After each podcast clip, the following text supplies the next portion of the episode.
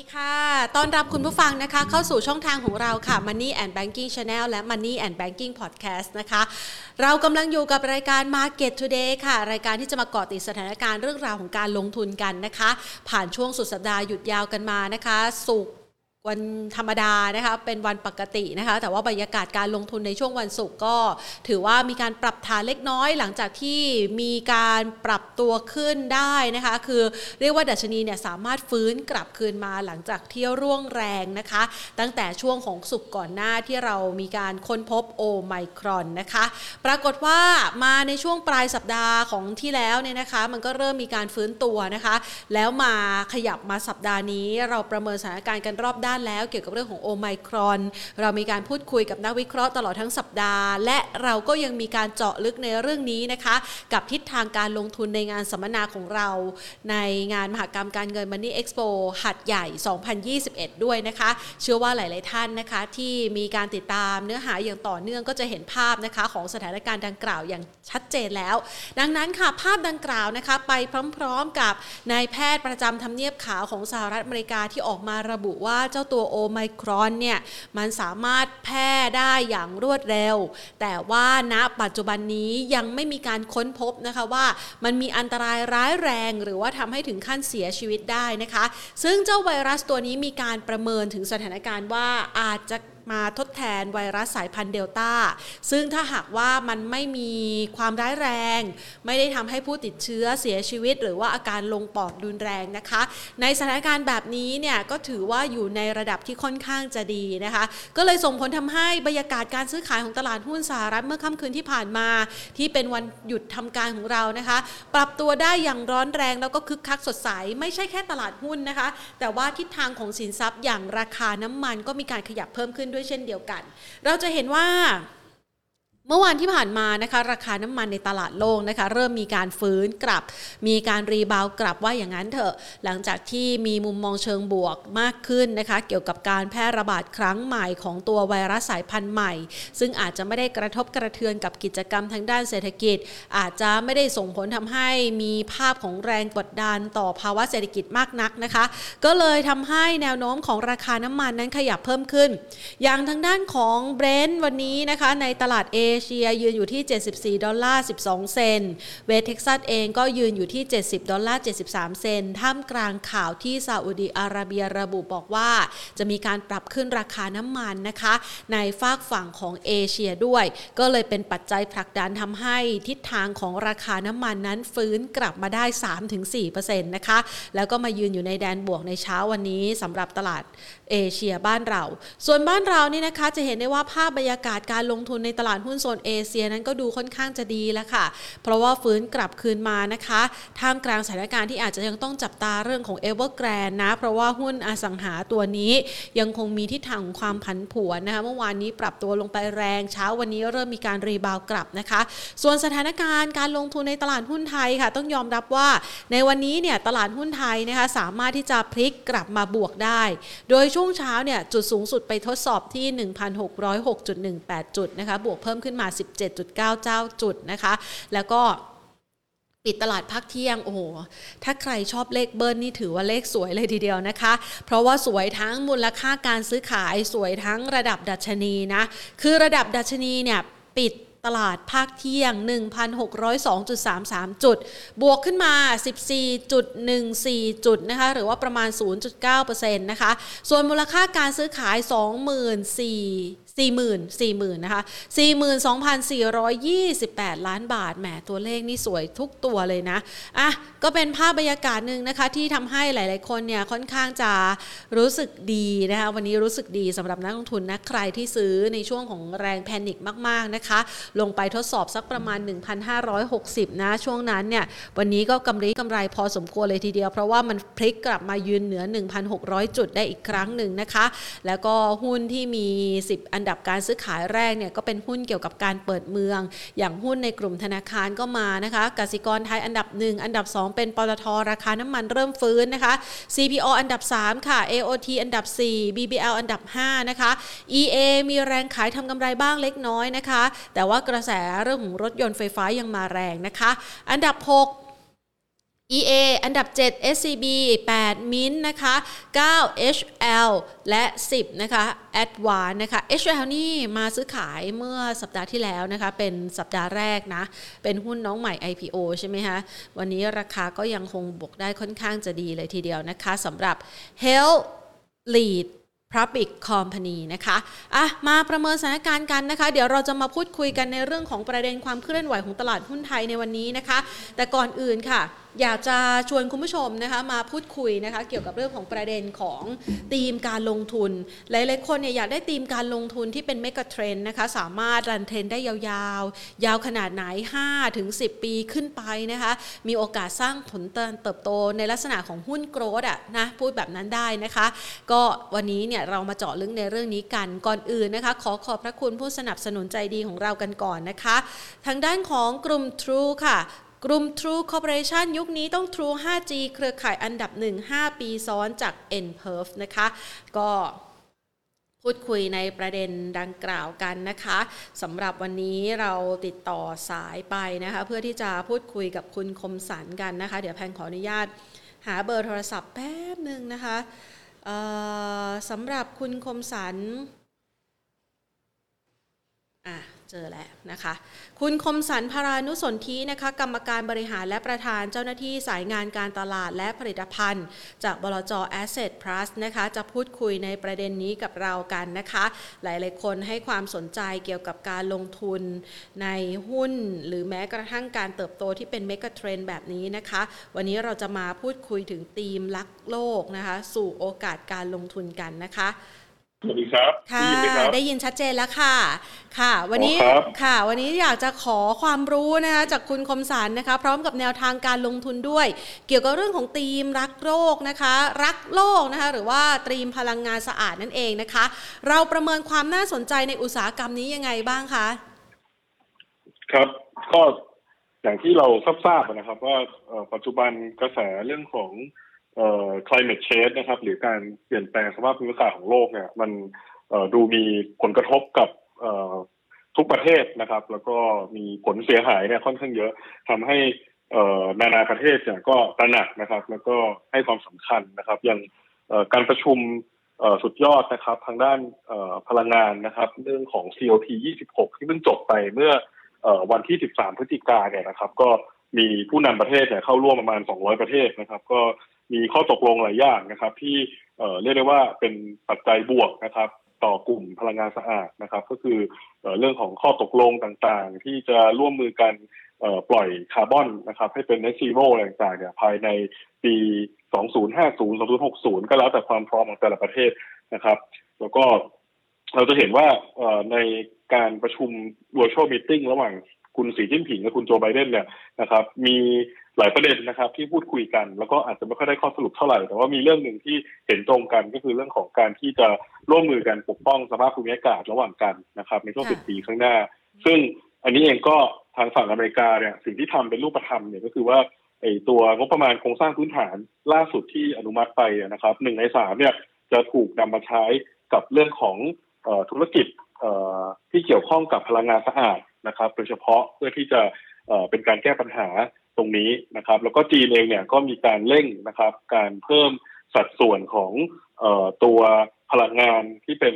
clean energy นะครับ รวมถึงผลักดันให้มีการใช้งานพวกเร็วไฟฟ้าเนี่ยเพิ่มมากขึ้นนะครับ อันนี้เราก็จะเห็นว่าประเทศหลักๆ ในโลกเกือบทุกประเทศเนี่ยนะครับ ให้ความสำคัญกับประเด็นนี้นะครับ แล้วก็มีการออกนโยบายภาครัฐรวมถึง มีการสนับสนุนทางด้านการเงินด้วยนะครับ ที่ที่เห็นได้ชัดนะครับ อันนี้ก็คิดว่าแรงสนับสนุนเนี่ยมาจากทุกภาคส่วนนะครับ รัฐบาลเอง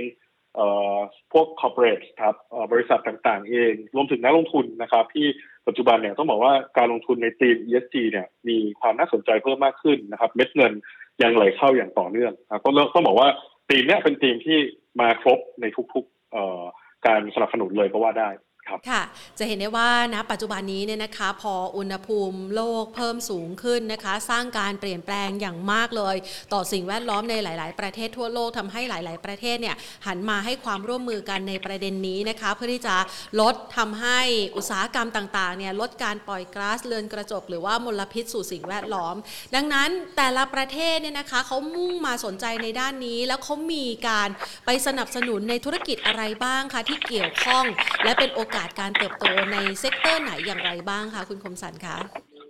ครับก็ในกลุ่มเนี้ยไล่ไปหลักๆ ก็จะมีค่ะกลุ่มที่เป็นเอ่อ clean energy ใช่ไหมฮะก็คือพวกเอ่อผู้ผลิตพลังงานสะอาด ก็ไล่ไปตั้งแต่ผู้ผลิตพลังงานแสงอาทิตย์ แล้วก็ supply chain ทั้งหมด พลังงานลม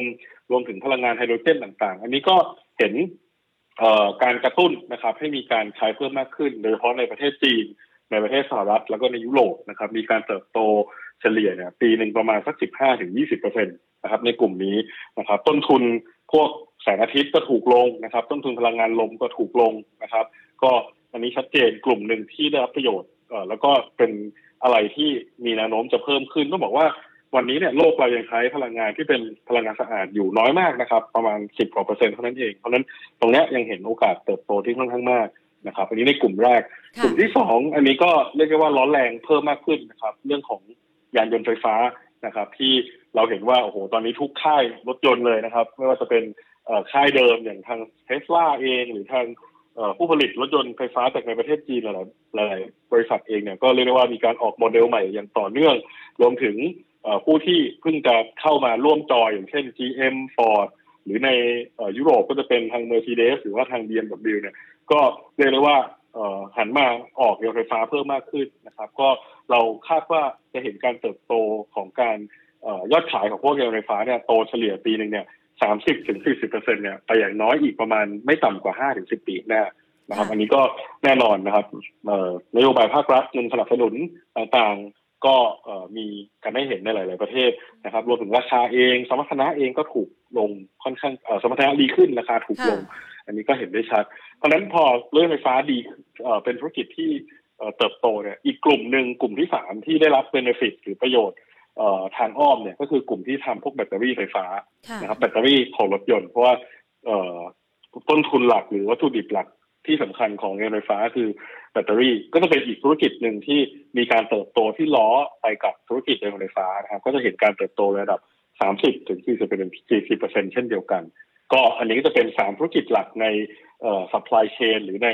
เอ่อมิติของธุรกิจที่ได้รับ ประโยชน์นะครับ จากธีมค่ะการลงทุนที่เกี่ยวข้องกับ climate change ตรงนี้ครับอ่านะคะ พอเราเห็นเนี่ยนะคะเราก็จะได้เห็นแหละเพราะว่าในกลุ่มธุรกิจเหล่านี้นะคะกำลังเกิดขึ้นในประเทศไทยนะแล้วเราก็กำลังใช้นะคะ เรียกว่านวัตกรรมหรือว่าเทคโนโลยีเหล่านี้ จากบรรดาประเทศก่อนหน้านี้ที่เขามีการพัฒนามาแล้วไม่ว่าจะเป็นสหรัฐหรือว่าจีน หรือว่าค่ายของรถยนต์ยุโรปเองด้วยนะคะ เราประเมินโอกาสการเติบโตเอาไว้อย่างไรบ้างคะสำหรับธุรกิจเหล่านี้นะคะ ในอนาคตนะคะ ก็เรียกได้ว่าอย่างที่เรียนนะฮะว่าเรียกได้ว่าเป็นระดับแบบก้าวกระโดดนะฮะค่ะโดยเฉพาะยานยนต์ไฟฟ้าเนี่ยอย่างที่เมื่อกี้ผมกล่าวไปว่าปัจจุบันเนี่ยโลกเราใช้เรื่องไฟฟ้ากันอยู่แค่ประมาณสามถึงสี่เปอร์เซ็นเท่านั้นเองนะครับ แล้วก็อัตราการเอ่อเพิ่มขึ้นนะครับ ก็เฉลี่ยอย่างที่เรียนไปว่าประมาณสามสิบถึงสี่สิบเปอร์เซ็นต่อปีเนี่ยได้เห็นแน่ๆนะครับ แล้วก็ยังไปอีกประมาณไม่ต่ำกว่าสิบห้าถึงยี่สิบปีข้างหน้า ที่เราจะเห็นการเติบโตของยานยนต์ไฟฟ้าเนี่ยจะมาแทนที่ ยานยนต์สันดาปเดิมอย่างแน่นอนนะครับเทรนด์นี้คงเรียกได้ว่าคงไม่เปลี่ยนแล้วแล้วพอเอ่อเดินไฟฟ้าเติบโตอย่างที่เรียนไปว่าแบตเตอรี่ก็เติบโตตามในระดับใกล้เคียงกัน 30-40%นะครับค่ะส่วนในขณะที่เอ่อถ้าย้อนกลับไปพวกลมหรือพวกเอ่อโซล่าร์เนี่ยนะครับ ก็เรายังเห็นการเติบโตอย่างที่เรียนไปในระดับแบบ 15%บวกบวกๆนะครับ ต่อปีเนี่ยไปเรื่อยๆนะครับ เพราะว่าค่ะเอ่อแน่นอนตอนนี้แหล่งพลังงานหลัก ที่จะเป็นพลังงานสะอาดเนี่ยก็คงยังเป็นพลังงานแสงอาทิตย์และลมเป็นหลักนะครับเพราะว่าเอ่อเรียกได้ว่าต้นทุนถูกลงต่างๆ แล้วก็เอ่อเป็นเอ่อเรียกได้ว่าทรัพยากรไม่มีจำกัดนะฮะแสงอาทิตย์เราก็ได้มาฟรีๆนะครับเพราะฉะนั้นตรงนี้เองก็จะเป็นจุดที่ยังมีโอกาสเติบโตสูงเช่นเดียวกัน ค่ะ เราพอเห็นแล้วนะคะว่าโอกาสการเติบโตของธุรกิจนี้เป็นอย่างไรนะคะ แล้วเราจะมองกลับเข้ามาให้กับนักลงทุนนะคะ เราจะสามารถที่จะแนะนำหรือว่าเป็นช่องทางที่นักลงทุนจะไปลงทุนในกลุ่มธุรกิจเหล่านี้ได้ยังไงบ้างคะครับก็ปัจจุบันทางบลจเสร็จพัฒน์เนี่ยเรามีกองทุนที่ชื่อว่า SP Power นะครับซึ่งเราก็ออกทั้งสองเวอร์ชันทั้ง Power ที่เป็นกองทุนรวม แล้วก็กองที่เป็น Power RMF นะครับสำหรับคนที่ต้องการลดหย่อนภาษี แล้วก็ มีการออมหลังเกษียณในระยะยาว ก็กองทุนนี้จุดเด่นคือเราเลือกนะครับ คนที่ฟันฟันเมนเจอร์หรือบริษัทการที่เก่งในแต่ละเรื่องนะครับ อย่างคนที่เก่งเรื่อง Clean Energy เราใช้กองทุนของ BNP BNP Paribas นะครับ Energy Transition Fund ซึ่งก็เป็นกองทุนที่อยู่มานานมากนะสิบกว่าปี แล้วก็เป็นกองทุนขนาดใหญ่ที่สุดในโลกกองทุนหนึ่งนะครับ ผลการดำเนินงานย้อนหลังดีมากนะครับสำหรับกลุ่มนี้ อันนี้ก็จะเป็นตัวแทนของกลุ่มที่เน้น Clean Energy ส่วน กองทุนที่เน้นธีมของเรื่องยานไฟฟ้าเนี่ยเราก็จะใช้กองทุนที่เป็นกองทุนชั้นนำเหมือนกันนะครับชื่อ Crane Share Electric Vehicle and Future Mobility นะครับแล้วก็สุดท้ายเจ้าของกองทุนแบตเตอรี่ของโลกก็คือ Global X Lithium Battery Tech ETF เนี่ยครับก็กองทุนเหล่านี้เราจะลงในสัดส่วนประมาณใกล้ๆเคียงกันหนึ่งในสามหนึ่งในสามนะครับ แล้วก็อาจจะมีการปรับสัดส่วนนะครับตาม มุมมองการลงทุนของผู้จัดการกองทุนว่าในแต่ละช่วงเนี่ยธีมไหนร้อนแรงมากกว่ากัน ซึ่งอันนี้ก็จะเป็นการเพิ่มผลตอบแทนส่วนเพิ่มให้กับนักทุนได้ในระยะยาวเช่นเดียวกันครับค่ะสำหรับผลการดำเนินงานสำหรับกองทุนนี้นี่ในช่วงที่ผ่านมาเป็นยังไงบ้างคะก็ต้องบอกว่าถือว่าทำได้ค่อนข้างดีฮะในช่วงเราจัดตั้งกองตั้งแต่ประมาณช่วงปลายเดือนมีนาคมนะครับ อันนี้ก็ผ่านมาประมาณสักเจ็ดถึงแปดเดือนเนี่ยกองทุนนี้ก็ผลตอบแทนก็บวกอยู่ในเกณฑ์ระดับประมาณสักสิบห้าถึงยี่สิบเปอร์เซ็นต นะครับ ก็ถือว่าทำได้ค่อนข้างดีนะครับ ในภาวะที่ปีนี้การลงทุนเองก็ถือว่ามีความผันผวนในหลาย ๆ ภูมิภาคเช่นเดียวกัน แต่ต้องเรียนว่าธีมการลงทุนที่เกี่ยวข้องกับเรื่องของ climate change หรือว่า clean energy เนี่ยผมคิดว่ายังมีทางวิ่งหรือว่ามีโอกาสการเติบโตในระยะยาวอีกค่อนข้างไกลมากนะครับ เราเองน่าจะเพิ่งอยู่ในจุดเริ่มต้นของไซเคิลใหญ่ของธุรกิจนี้นะครับ ซึ่งผมเชื่อว่าเป็นเรียกว่าเป็นเมกะเทรนของ ธุรกิจของศตวรรษที่ 21 ก็ว่าได้ ค่ะถือว่าเป็นธีมการลงทุนหนึ่งที่นักลงทุนส่วนใหญ่ในช่วงที่ผ่านมาเวลามอง แล้วก็เห็นโอกาสการลงทุนกระจายไปยังต่างประเทศเนี่ยนะคะ ก็ให้ความสำคัญคือ มีเม็ดเงินเนี่ยเข้าไปในรูปแบบของกองทุนเหล่านี้มากยิ่งขึ้นในช่วงที่ผ่านมานะคะ ทีนี้เราอยากจะขอให้คุณคมสันแนะนำหน่อยค่ะว่า แล้วในกรณีของธีมพลังงานสะอาดแบบนี้เนี่ยเราควรจะมีอยู่สัดส่วนสักประมาณเท่าไหร่ในพอร์ตคะเพื่อที่จะสร้างโอกาสทำกำไรได้อย่างเหมาะสมนะคะ ครับ ก็กองทุนทีมเนี้ยจริงๆแล้วก็เป็น global equity นะครับ เป็นการลงทุนในหุ้นทั่วโลก ก็จะมีการกระจายการลงทุนในทั้งประเทศสหรัฐนะครับ ยุโรปแล้วก็จีนนะครับ แล้วก็ญี่ปุ่น แล้วก็อีกหลาย ๆประเทศ ก็เนื่องจากว่าทีมนี้อย่างที่เรียนนะครับ ก็เป็นทีมที่มีความน่าสนใจมากๆนะครับ ผมมองกรอบน้ำหนักการลงทุนเนี่ยให้อยู่ในระดับสักสิบถึงยี่สิบเปอร์เซ็นของพอร์ตการลงทุนได้เลยนะครับ เพราะว่า ใครที่อาจจะอยากจะไปหาความเสี่ยงหน่อยกระจายหน่อยก็จะลงประมาณสักสิบเปอร์เซ็นต์แต่ใครที่คิดว่ามั่นใจว่าทีมนี้น่าจะเป็นทีมที่ยั่งยืนแล้วก็เติบโตในระยะยาวนะครับ ก็ผมว่ามีได้มากสุดเกิดประมาณสักยี่สิบเปอร์เซ็นต์ของพอร์ตก็ถือว่าเหมาะสม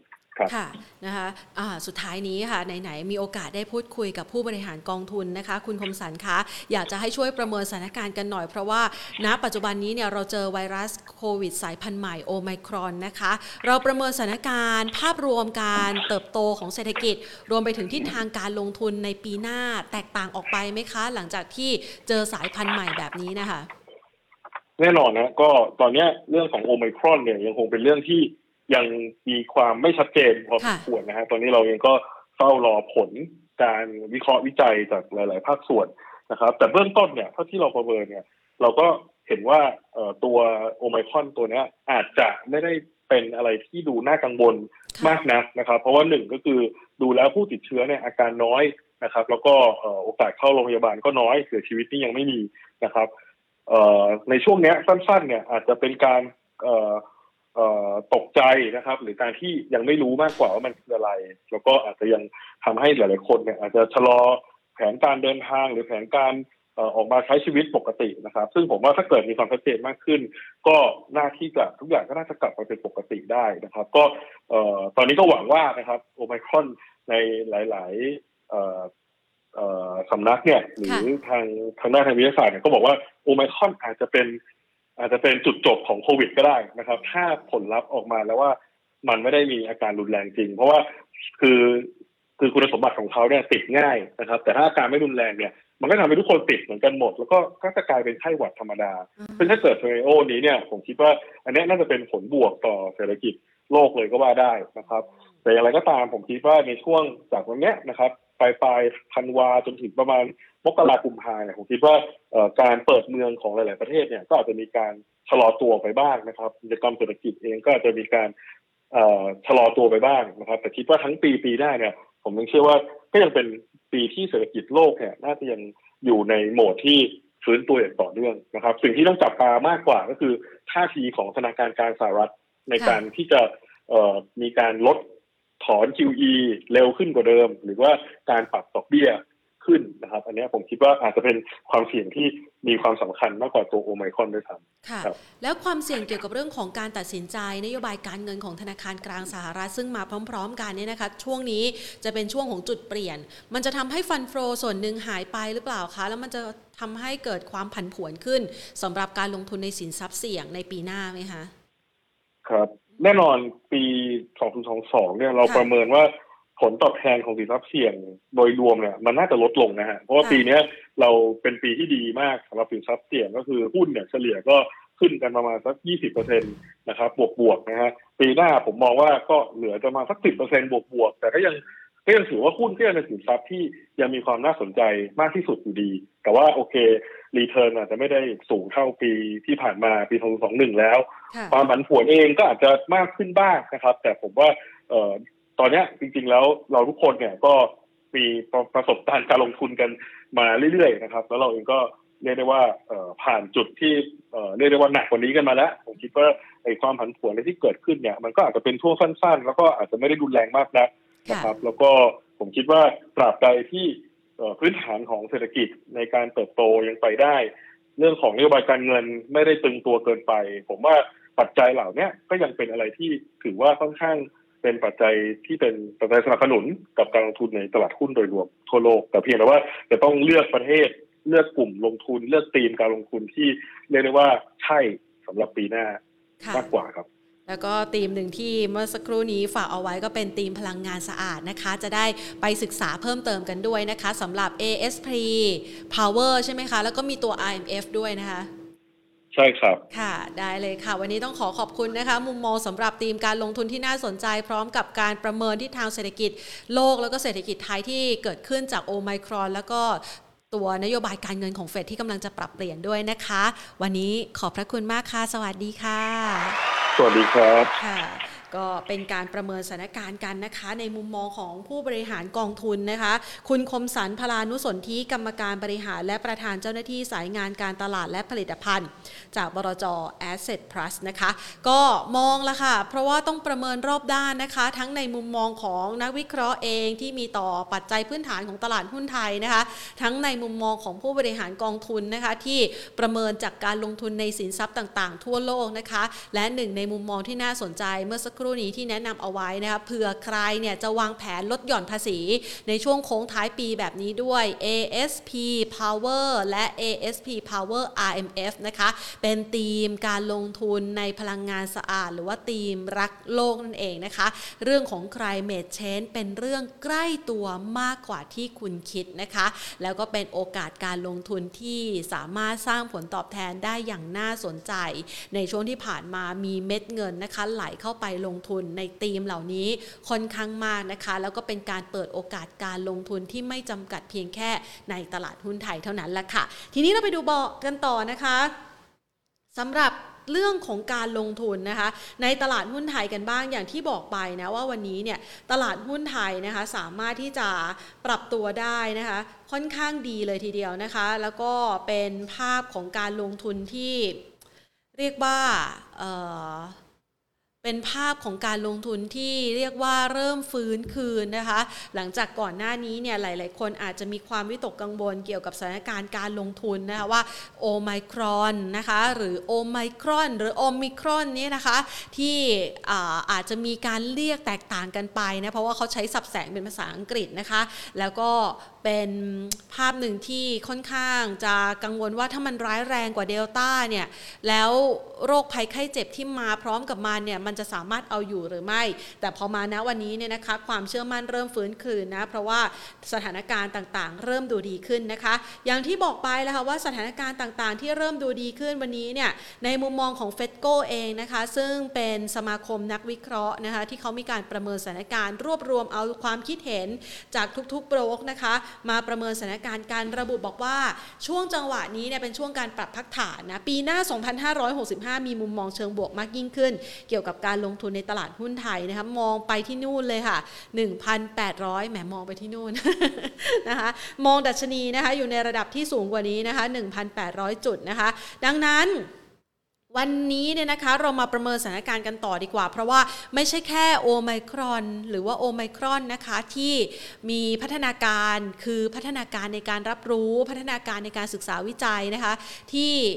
อยู่ในระดับ ผ่านมา1วีคได้ข้อมูลต่างๆ เพิ่มมากยิ่งขึ้นนะคะ เริ่มซึมซับข่าวแล้วก็บรรยากาศต่างๆ เริ่มคลายความกังวลมาพร้อมๆ กับทิศทางของราคาน้ำมัน ที่ขยับปรับตัวดีขึ้นด้วยนะคะ การฟื้นคืนในครั้งนี้จะเป็นโอกาสนะคะในการลงทุนในตลาดหุ้นไทยอย่างไรกันบ้างนะคะ รวมไปถึงหุ้นนะคะในกลุ่มพลังงานของบ้านเราด้วยนะ คือช่วงที่ผ่านมาเนี่ย ปรับตัวได้ค่อนข้างจะดี หลังจากที่ราคาน้ำมันนั้นทำไฮแล้วไฮอีก มาอยู่ในช่วงของจังหวะการปรับพักฐานนะคะ มุมมองของนักวิเคราะห์นั้นจะเปิดประเมินอย่างไรนะคะ พูดคุยกับคุณสมพงษ์เบญจเทพานันท์ผู้ช่วยกรรมการผู้จัดการ ฝ่ายวิเคราะห์หลักทรัพย์จากบริษัทหลักทรัพย์ไอรานะคะ ขออนุญาตให้แพนต่อสายสักครู่ค่ะ ค่ะก็มาประเมินกันสักหน่อยนะคะสำหรับทิศทางของการลงทุนในตลาดหุ้นไทยนะคะ มาณปัจจุบันค่ะ เราประเมินยังไงบ้างคะหลังจากที่ซุดตัวค่อนข้างแรงในช่วงที่ผ่านมาแล้วมาวันนี้เริ่มมีการรีบาวกลับมาได้ยืนเหนือ 1,600 จุดแล้วอะค่ะ ครับครับรวมก็ก็ดูดีนะครับค่ะก็เริ่มเริ่มเริ่มเริ่มไม่กลัวแล้วนะครับสำหรับเอ่อตัวใหม่นะครับ แล้วก็มีมีมุมมองค่อนข้างโพสิทีต่อต่อ ตัวใหม่นี้ด้วยนะครับค่ะนะครับ ว่ามันอาจจะเป็นวัคซีนธรรมชาติก็ได้พอฟังแล้วก็ชื่นใจเลยนะครับเพราะมันค่ะเพราะว่ามันเป็นตัวที่เอ่อคล้ายๆไข้หวัดใหญ่เอง เป็นแค่สองวันแล้วก็หายเองไม่ลงปอดนะครับ ซึ่งถ้ามันมาแทนแทนสายพันธุ์เดลต้าได้เนี่ยโอ้โหก็จะกลายเป็นแบบ เอ่อน่าจะเป็นคลื่นจบของของ เอ่อตัวตัวไวรัสรอบระบาดรอบนี้นะครับค่ะ ภาพรวมก็เลยตีกลับได้ค่อนข้าง แข็งแรงทั้งโลกเลยนะครับค่ะนะครับ ไม่ใช่ไม่ใช่เฉพาะประเทศไทยที่เดียวค่ะครับ แล้วก็ของเราเอง ในแง่ของกลุ่มทิศเนี่ย เราลงมาค่อนข้างแรงกว่าชาวบ้านเขาค่ะนะครับเพราะเราพึ่งพิงกับการท่องเที่ยวค่อนข้างเยอะนะครับแล้วท่าทีรัฐบาลเองก็ไม่ไม่ไม่ตกใจกับเรื่องนี้เท่าไหร่นะครับ ครับค่ะ พอประเมินสถานการณ์ที่ดูดีแล้ว แบบนี้เรียกว่านักลงทุนส่วนหนึ่งที่อาจจะอยากรอความชัดเจนนะคะ ก่อนหน้านี้อยากจะประเมินสถานการณ์ให้มันชัดก่อนตกรถไปหรือเปล่าคะ ก็ไม่ตกรถนะครับ เพราะค่ะว่าตลาดมันเองก็ไม่ได้ขึ้นทุกตัวนะครับก็คงมาดูในตัวตัวที่มันเอ่อมันมีสตอรี่มีเรื่องนะครับ ก็จะเป็นที่เด่นๆเลยก็จะเป็นในในในตัวของธนาคารค่ะกลุ่มธนาคารขนาดกลาง ขนาดขนาดเล็กนะครับ ตัวแรกก็จะที่จะนำเสนอก็คือตัวกรุงไทยแบงก์นะครับ ค่ะนะครับ ก็ให้ข่าวตั้งนานแล้วแหละนะครับว่าต้นเดือนธันวาคมเนี่ย จะเซ็นสัญญากับพันธมิตรใหม่ ก็ทำลักษณะคล้ายๆเคแบงนะครับค่ะจะตกเทรนด์นะครับ หลังจากที่ไทยพาณิชย์กับเคแบงตั้งพันธมิตรใหม่กันแล้วเนี่ยกรุงไทยก็เอาบ้างนะครับ ค่ะ ก็ก็ถือว่าเป็นข่าวค่อนข้างดีครับ ค่ะ ราคานี่ก็ไม่ค่อยไปไหนมานาน วันนี้ก็มีโอกาสได้ปลดล็อกด้วยนะคะราคานี่เขาเรียกอะไรดีนะค่ะ และบอกว่าบอกให้ซื้อเป็นที่ทีไรนักลงทุนบททุกทีอ่าฮะไม่ชอบเลยอีค่ะกมากอะไรอย่างเงี้ยนะครับอ่าฮะวันนี้กลับมาคือครั้งครั้งแรกค่ะนะครับ อีกตัวหนึ่งก็จะเป็น TTB นะครับตัว TTB นี่ก็จะมีข่าว จะในเรื่องของ NPL อะไรพวกเนี้ยนะครับค่ะแล้วก็เอ่อ ผู้ถือหุ้นรายใหญ่ก็คือ t c a p ซึ่งมีสภาพคล่องเหลืออยู่2,000กว่าล้านค่ะนะครับ แล้วก็มีเคย เคยหินหินๆไว้อะนะครับว่าอยากซื้อหุ้น TTB กระโดนบนกระดานอือก็ฮะเลยทำให้หุ้น TTB เนี่ย ค่อนข้างที่จะเอาเ e อร์ฟอร์ม ลงก็ไม่ค่อยลงเท่าไหร่นะครับค่ะแล้วก็ติดอยู่ด้านบ้านอยู่ร้อยบาทยี่ห้าถ้าผ่านด้านนี้วิ่งแรงเลย ส่วนกรุงไทยแบงก์นอกจากเรื่องของพันธมิตรนั้นหรืออีกเรื่องหนึ่งก็คือ ตั้งแต่ซีโอใหม่เข้ามาเนี่ย เออเขาเอ่อ ผลงานค่อนข้างดีมากเลยนะครับค่ะทำให้ NPL นี่ดีขึ้นเยอะนะครับสำหรับ KTB นะครับ แล้วก็ทำให้ภาพรวมเนี่ย ไม่เหมือนกรุงไทยสมัยเก่าแล้วค่ะนะครับ ในในแง่ของเงินสำรองต่างๆ เนี่ยขึ้นอยู่อันดับหนึ่งของของแบงก์ใหญ่นะครับ คือเมื่อก่อนเนี่ยเขาจะจะจะน้อยหน้านะครับ ในแง่ที่ว่าการตั้งสำรองน้อยนะครับ น้อยที่สุดในในกลุ่มแบงก์ใหญ่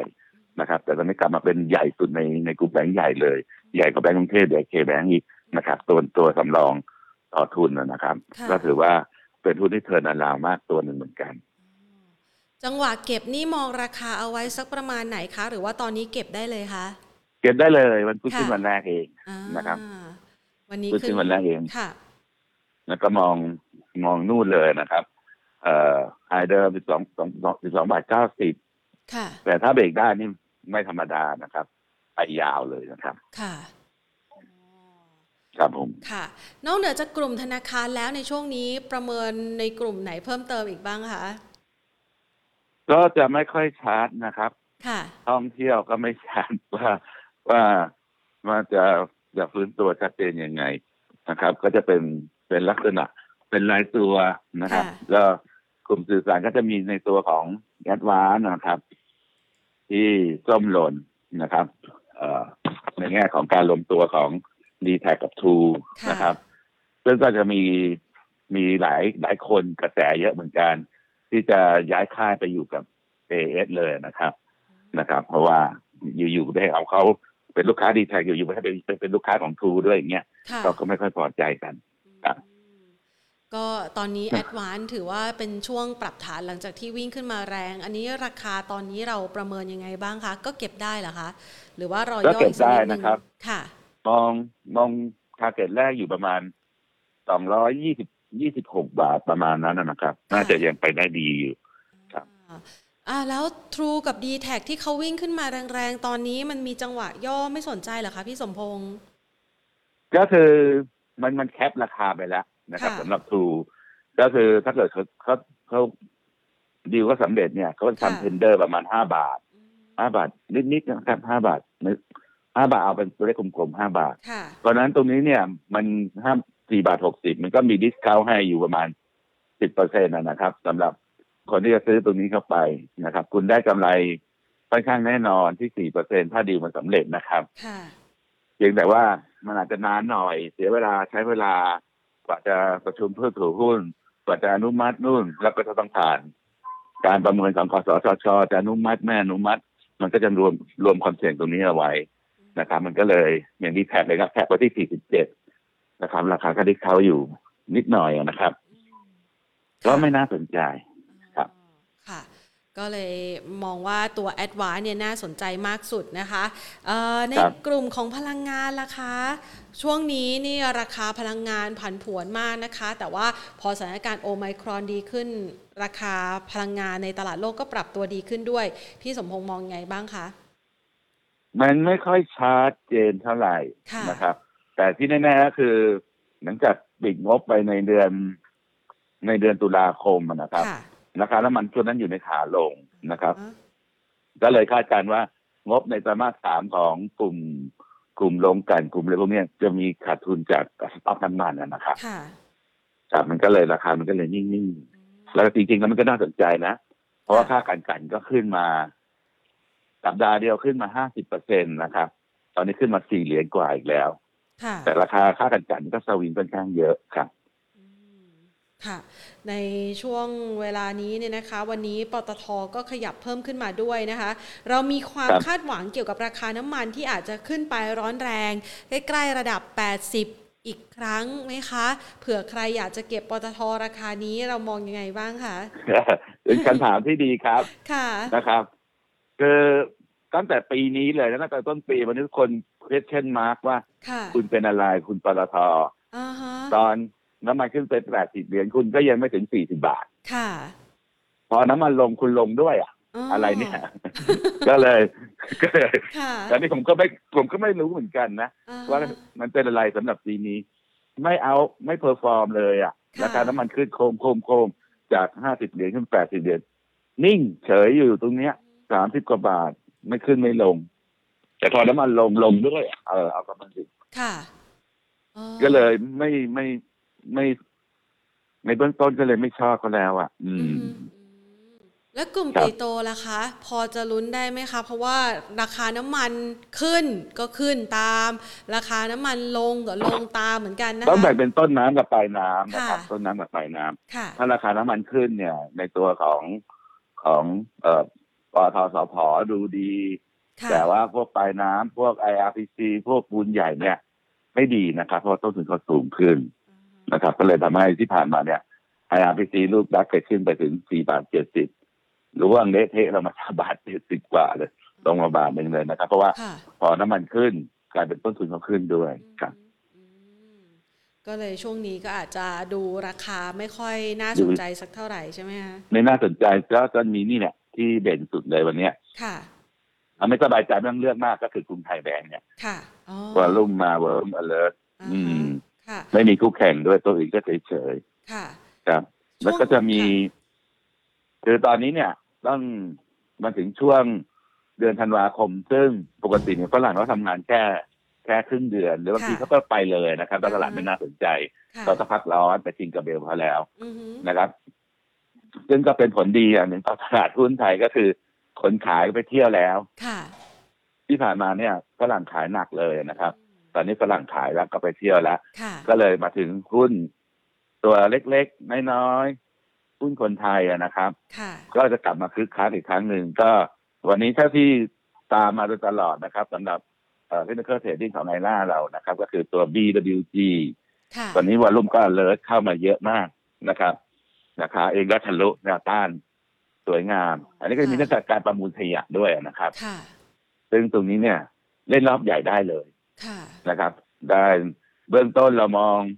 target ไว้ที่บาทยี่สิบเลยนะครับ ตรงนี้ยังอยู่เก้าสิบเก้าตังค์เองค่ะแต่ก็ขึ้นแรงนะวันนี้วันนี้มาแรงเลยอ๋อตัวนี้บวกมาหกเปอร์เซ็นต์แล้วอืมแต่ที่จะหุ้นใหญ่ๆจะนิ่งละค่ะจะมาเล่นแต่ตัวเล็กๆนะครับอ่าฮะครับแสดงว่าช่วงปลายปีแบบนี้ก็คือหุ้นขนาดกลางขนาดเล็กน่าจะมาได้นะคะ ใช่ค่ะ ครับ จากภาพของเทคนิคเนี่ยนะคะ พี่สมพงษ์คะเราเห็นสถานการณ์การลงทุนของตลาดหุ้นไทยเนี่ยขึ้นมายืนเหนือ 1,600 จุดได้แล้วนะคะ เราประเมินโอกาสไปต่อเนี่ยจะสามารถไป hit high เดิมได้ไหมคะ หรือว่าจะต้องไปเจอกันอีกทีปีหน้าเลยคะชื่อ target เลย pure เทคนิคก่อนนะครับ pure ค่ะเทคนิคเนี่ย เบื้องต้น target ในเบื้องต้นคือหนึ่งร้อยสิบเจ็ดจุดค่ะเอ้ยหนึ่งพันหกร้อยสิบเจ็ดหนึ่งพันหกร้อยสิบเจ็ดนะครับ แล้วหลังจากนั้นก็มาดูอาการหน้างานอีกทีว่าจะไปต่อหรือจะ จะ rebound แค่นี้ แต่ในเบื้องต้นคิดว่าแรงขายน่าจะหมดละนะครับเพราะฝรั่งไม่อยู่แล้วค่ะก็ก็ดัชนีอาจจะไม่ไม่มี movement มากนักนะครับ เพราะว่าตัวใหญ่ๆจะนิ่ง จะไปเล่นกันตัวเล็กๆมากกว่าค่ะครับเรากังวลใจเกี่ยวกับสถานการณ์เรื่องของเฟดไหมคะ ว่าอาจจะมาสร้างความผันผวนอีกรอบหนึ่งเพราะว่าผลการประชุมเฟดเราจะรู้กันวันที่ 14-15ธันวาคมนี้อะค่ะ ตลาด action ไปแล้วนะอ๋อ ตลาด action ไปแล้วนะครับค่ะเออไม่ต้องดูเฟดหรอกเพราะว่า action ของตลาดนี่จะไปเกิดที่ตลาดบอลค่ะนะครับ บอลเองก็เขย่ารอบที่แล้วที่จะที่โอไมครอนกำเนิดขึ้นวันแรก ๆ แล้วหุ้นลงเพะหนักๆเลย จริงๆที่เข้ามาจากเฟดนะครับค่ะที่ bond yield มันเพิ่มสูงขึ้น เนื่องจากตลาดกังวลในเรื่องของเงินเฟ้อค่ะนะครับว่ามันมันไม่ใช่ชั่วคราวแล้ว มันมาแบบแบบเป็นเรื่องเป็นราวแล้ว นะครับ พอเงินเฟ้อมา QE ก็ต้องหายไป ดอกเบี้ยก็จะเดินกว่าในอนาคต ตรงนี้ตลาด action ไปแล้วครับ ที่ทำให้ดาวโจนส์ลงหนักๆในช่วงวันนั้นนะแล้วก็ของเราลงสามวันติดเลยนะครับค่ะแล้วก็ทุกคนก็ไปโทษโอไมครอนอืมจริงๆแล้ว มันเป็นเรื่องของเฟดมากกว่าอ๋อนะครับ ที่วันนั้นเนี่ยค่ะลงทุกตลาดนะครับ ไม่ว่าจะเป็นเอ่อดาวโจนส์น้ำมัน ทองคำทองคำขึ้นแป๊บเดียวก็ล่วงเลยค่ะทองคำลามไปถึงคริปโตทั้งหลายที่ป่านนี้ยังลงไม่หยุดเลยอะอ่าฮะอืม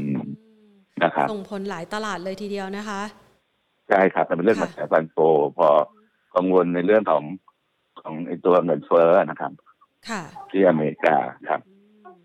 ทีนี้ขอไปดูอีกตัวหนึ่งคุณผู้ชมสอบถามเข้ามานะคะ หุ้นในกลุ่มโรงไฟฟ้า ช่วงนี้เป็นยังไงบ้างคะ เพราะว่าก่อนหน้านี้คนอื่นเขาขึ้น อันนี้ก็ไม่ขึ้นเนี่ยนะคะก็ไม่ขึ้นด้วยเออแต่จะลงด้วยค่ะ วันนี้เนี่ยเราแนะนำหุ้นในกลุ่มโรงไฟฟ้ายังไงบ้างคะก็ไม่แนะนำนะครับค่ะเพราะว่าเราตัวมีนิวโลเลยนะครับอย่างมีกริมเนี่ย มีนิวโลเฉยเลยค่ะนะครับ อย่างที่เราคุยกันนะหุ้นค่ะดีๆเนี่ย เวลาขึ้นมันต้องขึ้นก่อนอ่าฮะลงลงตอนทีหลัง แต่หุ้น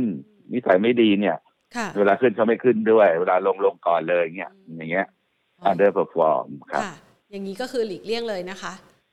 ใช่ครับรวมถึงค่ะความเรียกบิดเลี่ยงเลยครับ คุณผู้ชมสอบถามแล้วก็เข้าามันมีค่ะหลายโลงด้วยนะ ค่ะ หลายโลงที่ตอน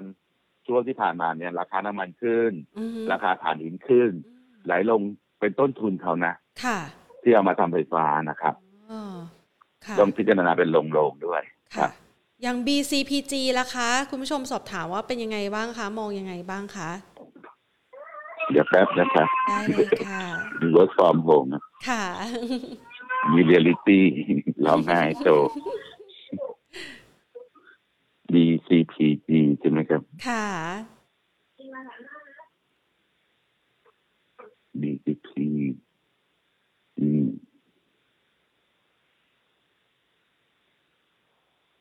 เนี่ยก็นิวโลทางเทคนิคมีสัญญาณขายนะครับ เป็นขาลงเต็มตัวเลย ค่ะ ครับ ครับก็ค่ะกลัวในเรื่องของ เอ่อ จะไปฟิกค่าไฟไหมจะไปอุ้มค่าไฟไหมอันนั้นก็คือกลัวที่หนึ่ง อันที่สองคือต้นทุนมันขึ้นแน่ๆนะครับ ราคาก๊าซราคาน้ำมันมันขึ้นอะบ้านเราไม่ได้ใช้ถ่านหินแต่ว่าราคาก๊าซที่มันขึ้นเยอะนะครับ มันก็เป็นทุนนะครับค่ะก็ เป็นประเทศไม่กี่ประเทศในโลกมั้งครับเอาก๊าซมาเผาไปเป็นไอ้น้ำเพื่อทำทำไฟฟ้าเปลืองมากอืมครับค่ะ คุณผู้ชมสอบถามอีกตัวหนึ่งนะคะ ตัวเมกาอันนี้มันเป็นเกี่ยวกับอาหารเสริม ใช่ไหมคะเมกาวันนี้ราคาย่อหลังจากที่ โอ้โห ราคานี่วิ่งขึ้นมาค่อนข้างแรงโอ้เลยโหนะคะออช่วงทามที่ไฮผ่านมาเลยนะครับ ค่ะอืมเราประเมินตัวนี้แนะนำยังไงบ้างคะทางเทคนิคก็ เอ่อเอ่อ ช็อตอเกนพอร์ตไปก่อน มันทำท่าจะลงนะครับ ค่ะ แล้วแนวรับมันอยู่ประมาณ 48 บาทประมาณเนี้ยนะครับ ค่ะ ขายแล้วไปซื้อกลับ หรือจะไม่ขายเลยก็ได้ ถ้าถ้าทนได้ว่ามันลงไปแล้วไม่ไม่ตกใจ ค่ะ เพราะว่าเทรนด์ใหญ่เป็นขาขึ้นเต็มตัวเลยนะครับซึ่งผมก็ใช้อยู่นะครับ วิตามินบีตัวของเขาอะค่ะก็ถือว่า ผมว่าก็ประสบความสำเร็จสูงค่อนข้างสูงนะ ในการที่มาตียักษ์ใหญ่อย่างแม็กบอลอะไรเงี้ย ค่ะ อืมครับมีสินค้ามีคุณภาพในราคาที่ที่ถูกลงนะครับค่ะก็ภูมิใจนี่เป็นคนไทยนะครับ แล้วก็ทานฉลาดมากไปจดลิขสิทธิ์ที่ที่ออสเตรเลีย ตอนนี้ขายได้ทั่วโลกเลยอ๋อถ้าผ่านออยเมืองไทยเนี่ย ก็ขายได้แค่เมืองไทยอะค่ะนี่ไปเอาออยออสเตรเลียได้ ก็เลยสามารถขยายแบรนด์ได้เยอะมากในอนาคตครับค่ะอ๋อ ก็มีโอกาสการเติบโตได้อีกนะคะ ทีนี้มุมได้มครับองสอบถามพี่สมพงษ์เพิ่มนะคะ มุมมองเกี่ยวกับหุ้นทีม reopening ถ้าใครอยากจะช็อปในช่วงเวลานี้เพื่อที่จะรอให้ขึ้นไปถึงปีหน้าเลย 2,565 เรามองว่าโอกาสเก็บนี่ดีไหมคะอู้ยากมากคำถามเนี้ย อืมค่ะก็พยายาม เพราะว่าเสาร์อาที่นี้ก็จะอยากเจอตัวก็ไปดูที่เซ็นทรัลเพิร์น เซ็นทรัลเวิลด์ได้นะครับค่ะไปพบนะครับ ไปคุยกันอ๋อผมก็จะไปขึ้นเวทีที่ค่ะไทยแลนด์สมาร์ทมันนี่ประมาณเจ็ดโมงถึงเที่ยงครึ่งนะครับ ก็ไปฟังกันได้ว่าธีมปีหน้าเป็นยังไงทีนี้ก็รวบรวมแล้วก็จะยังไม่กล้าแนะนำเท่าไหร่ละขอขอข้อมูลอีกนิดนึงได้ก็จะมีเจ้าที่เอ่อน้องๆในไอล่าเราชอบมากนะครับค่ะเด็กดาวรุ่งเขาชอบเอโอนะครับอืมแต่ขอไปศึกษาก่อนเมื่อเช้าเพิ่งถามเองว่ามันค่ะมีอะไรดีก็บอก ปีหน้าโตดีมากครับพี่แล้วมันขายอะไรเนี่ยขายซอส ขายซอสอะไรเขาบอกซอสไอซีฟู้ดอ่าฮะเหรอเหรอใช่ใช่ก็เครื่องโอปรุเคงแต่อาขอหารทำการบ้านก่อน ขอทำการบ้านก่อนค่ะเขาขายอะไร แนะนำแบบพูดแบบค่ะเออ ไม่รู้จักอะ เออ ส่วนปีหน้าทีมก็คงเนี้ยกรุงไทยก็เล่นข้ามปีได้นะค่ะเพราะว่าเอ่อเราเราไม่ได้มองแค่จับมือกับพันธมิตรเรามองว่าเอ่อ งบการเงินตอนนี้เขาแข็งแรงมากค่ะนะครับ ก็เปลี่ยนแล้วนะครับเขาไม่ใช่เบอร์เอ่อกรุงไทยเหมือนสมัยก่อนแล้วครับเป็นเอกชนไปแล้ว หลังจากที่ศาลศาลตัดสินว่าเขาไม่ใช่รัฐวิสาหกิจนะค่ะเมื่อก่อนเนี่ย การปรับโครงสร้างหนี่ของกรุงไทยแบงก์เนี่ย ก็คือโอ้โหกว่าจะกว่าจะประนอมหนี่ได้ตั้งกรรมการคณะใหญ่คณะเล็กคณะเล็กๆคณะใหญ่ๆเพียบเลยกว่าจะขั้นตอนนี้ก็ก็พอๆกับราชการอะค่ะแต่ปัจจุบันพอเป็นเอกชนปุ๊บ โอ้โหคล่องแคล่วว่องไวรวดเร็ว ตรงนี้ตลาดยังไม่รู้นะครับ ค่ะ ว่าเขาเปลี่ยนไปแล้วครับ ค่ะ ก็ถือว่ามีโอกาสโตอีกมากเลย เพราะว่าวันนี้ราคาก็วิ่งขึ้นมานะคะ เป็นแท่งเขียวสดใสเลยนะคะ ใช่ใหญ่ด้วยอ่านะคะสำหรับใครที่สนใจอะก็เดี๋ยวรอจับตาตัวนี้กันนะแต่คะ ทั้งสั้นทั้งยาวครับ อืมครับ ได้เลยค่ะ วันนี้ต้องขอขอบพระคุณพี่สงพรมมากเลยนะคะยินดีครับ สวัสดีค่ะคสรับวัสดีค่ะนะคะ ประเมินสถานการณ์นะคะมองรอบด้านกันนะคะ แล้วก็ได้หุ้นตัวใหม่ ๆ ด้วยนะสำหรับการลงทุนในวันนี้นะคะ มองในกลุ่มของธนาคารนะคะ อย่าง KTB แล้วก็ TTB นะคะ ที่ช่วงนี้มีความน่าสนใจในการลงทุนนะคะสำหรับท่านใดนะคะที่อาจจะหยุดยาวนะคะ พัก กันพักผ่อนกันนะคะ ในช่วงเวลานี้อากาศดีๆนะคะ ก็สามารถมาอัปเดตข้อมูลความรู้ของเราได้นะคะ ผ่านทางช่องทางของเราแล้วค่ะ Money and Banking Channel นะคะ ลองเข้าไปศึกษาดูในแต่ละคลิปนะคะ เพราะว่าในแต่ละคลิปเนี่ยเราก็จะมีวิธีการมองหุ้นนะคะ หรือว่าตลาดหุ้นที่แตกต่างกันไปนะ แต่ช่วงเวลานี้เนี่ยถือว่านักลงทุนไทยน่าจะยิ้มได้นะคะ ยิ่งใครเก็บหุ้นได้ในระดับ 1,560 จุดนะคนที่กล้าในเวลาที่คนอื่นกลัวนะคะ มีโอกาสได้รับผลตอบแทนที่ดีนะคะ เพียงแต่อาจจะต้องรู้จังหวะกันสักนิดนึงนะคะ เลือกหุ้นตัวที่ยังสตรองอยู่นะคะ เพื่อที่จะเก็บเอาโอกาสที่คนอื่นแพนิคนะคะ ขายออกมาได้หุ้นดี ราคาถูกปัจจัยพื้นฐานดีนะคะ วันนี้น่าจะยิ้มได้แล้วนะ เพราะว่าตลาดหุ้นไทยขึ้นมายืนเหนือ 1,600 จุดได้อีกครั้งนะคะ วันพรุ่งนี้กลับมาประเมินสถานการณ์กันต่อค่ะ วันนี้ลากันไปก่อนนะคะ สวัสดีค่ะ啊。